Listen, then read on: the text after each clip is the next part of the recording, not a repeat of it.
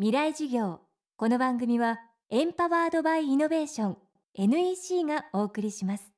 未来授業木曜日 Chapter 4未来授業。月曜から木曜のこの時間ラジオを教壇にして開かれる未来のための公開授業です。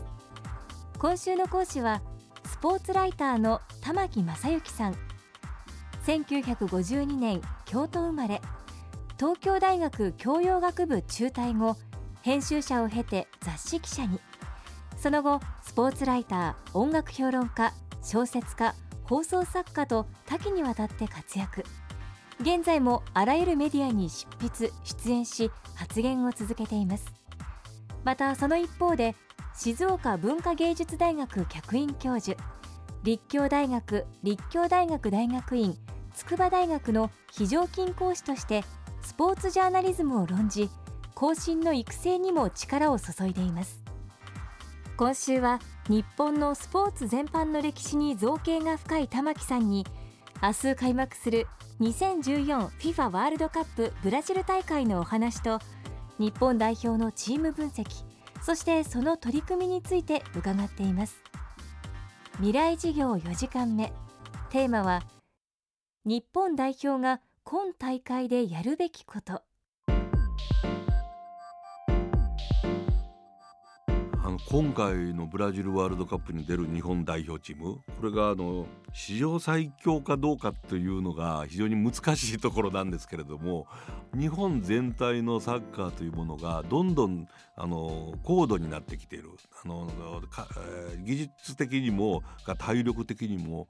レベルアップしているというのは事実ですね。だからまあ言ってみれば例えばサッカーなんかに一番 J リーグができたのが第一の改革としたら1993年の時はアメリカワールドカップの予選でドーハの悲劇と呼ばれたものが起こって確かにあれはかわいそうでもう少しでワールドカップに出られたのに出られなかったと。あのあの時にね当時の J リーグのチェアマンの川淵さんがこれは内緒だけどねと今も今明かしてもいいから言いますけども負けてよかったって言ったんですよ。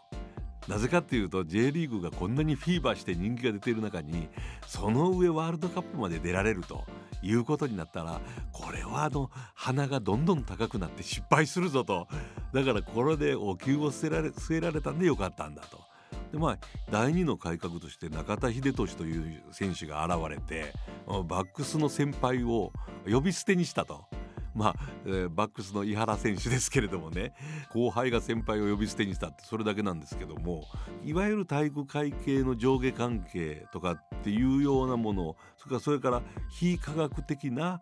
練習方法それから非科学的なあの戦略分析とかそういった中でやっていったサッカーが大きく変化があったから日本のサッカーというのは強くなったんですよね。でまあいろんな経験が今まで積み重なってきたわけですね。でここでブラジルで果たしてどういう経験を積むのかっていうものもありますしそれから日本サッカー協会の人たちに話を聞くと2050年日本でワールドカップ2回目を開いてその時優勝するというのをやっぱり大きな目標に掲げているそうですから、えーそそれから逆算して、えー頑張ってほしいなという気もしますね。ですから2050年、えー日本でがワールドカップで優勝するためには今までワールドカップで優勝したチームっていうのはランキング10位以内のチームしかないわけですね。ですからまずランキング10位以内に入らなきゃいけないとそそしたら今回のワールドカップで最低ベスト16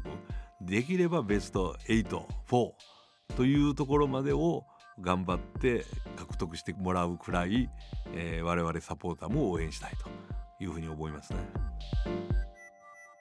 今週はスポーツライター玉木正之さんの講義をお送りしました。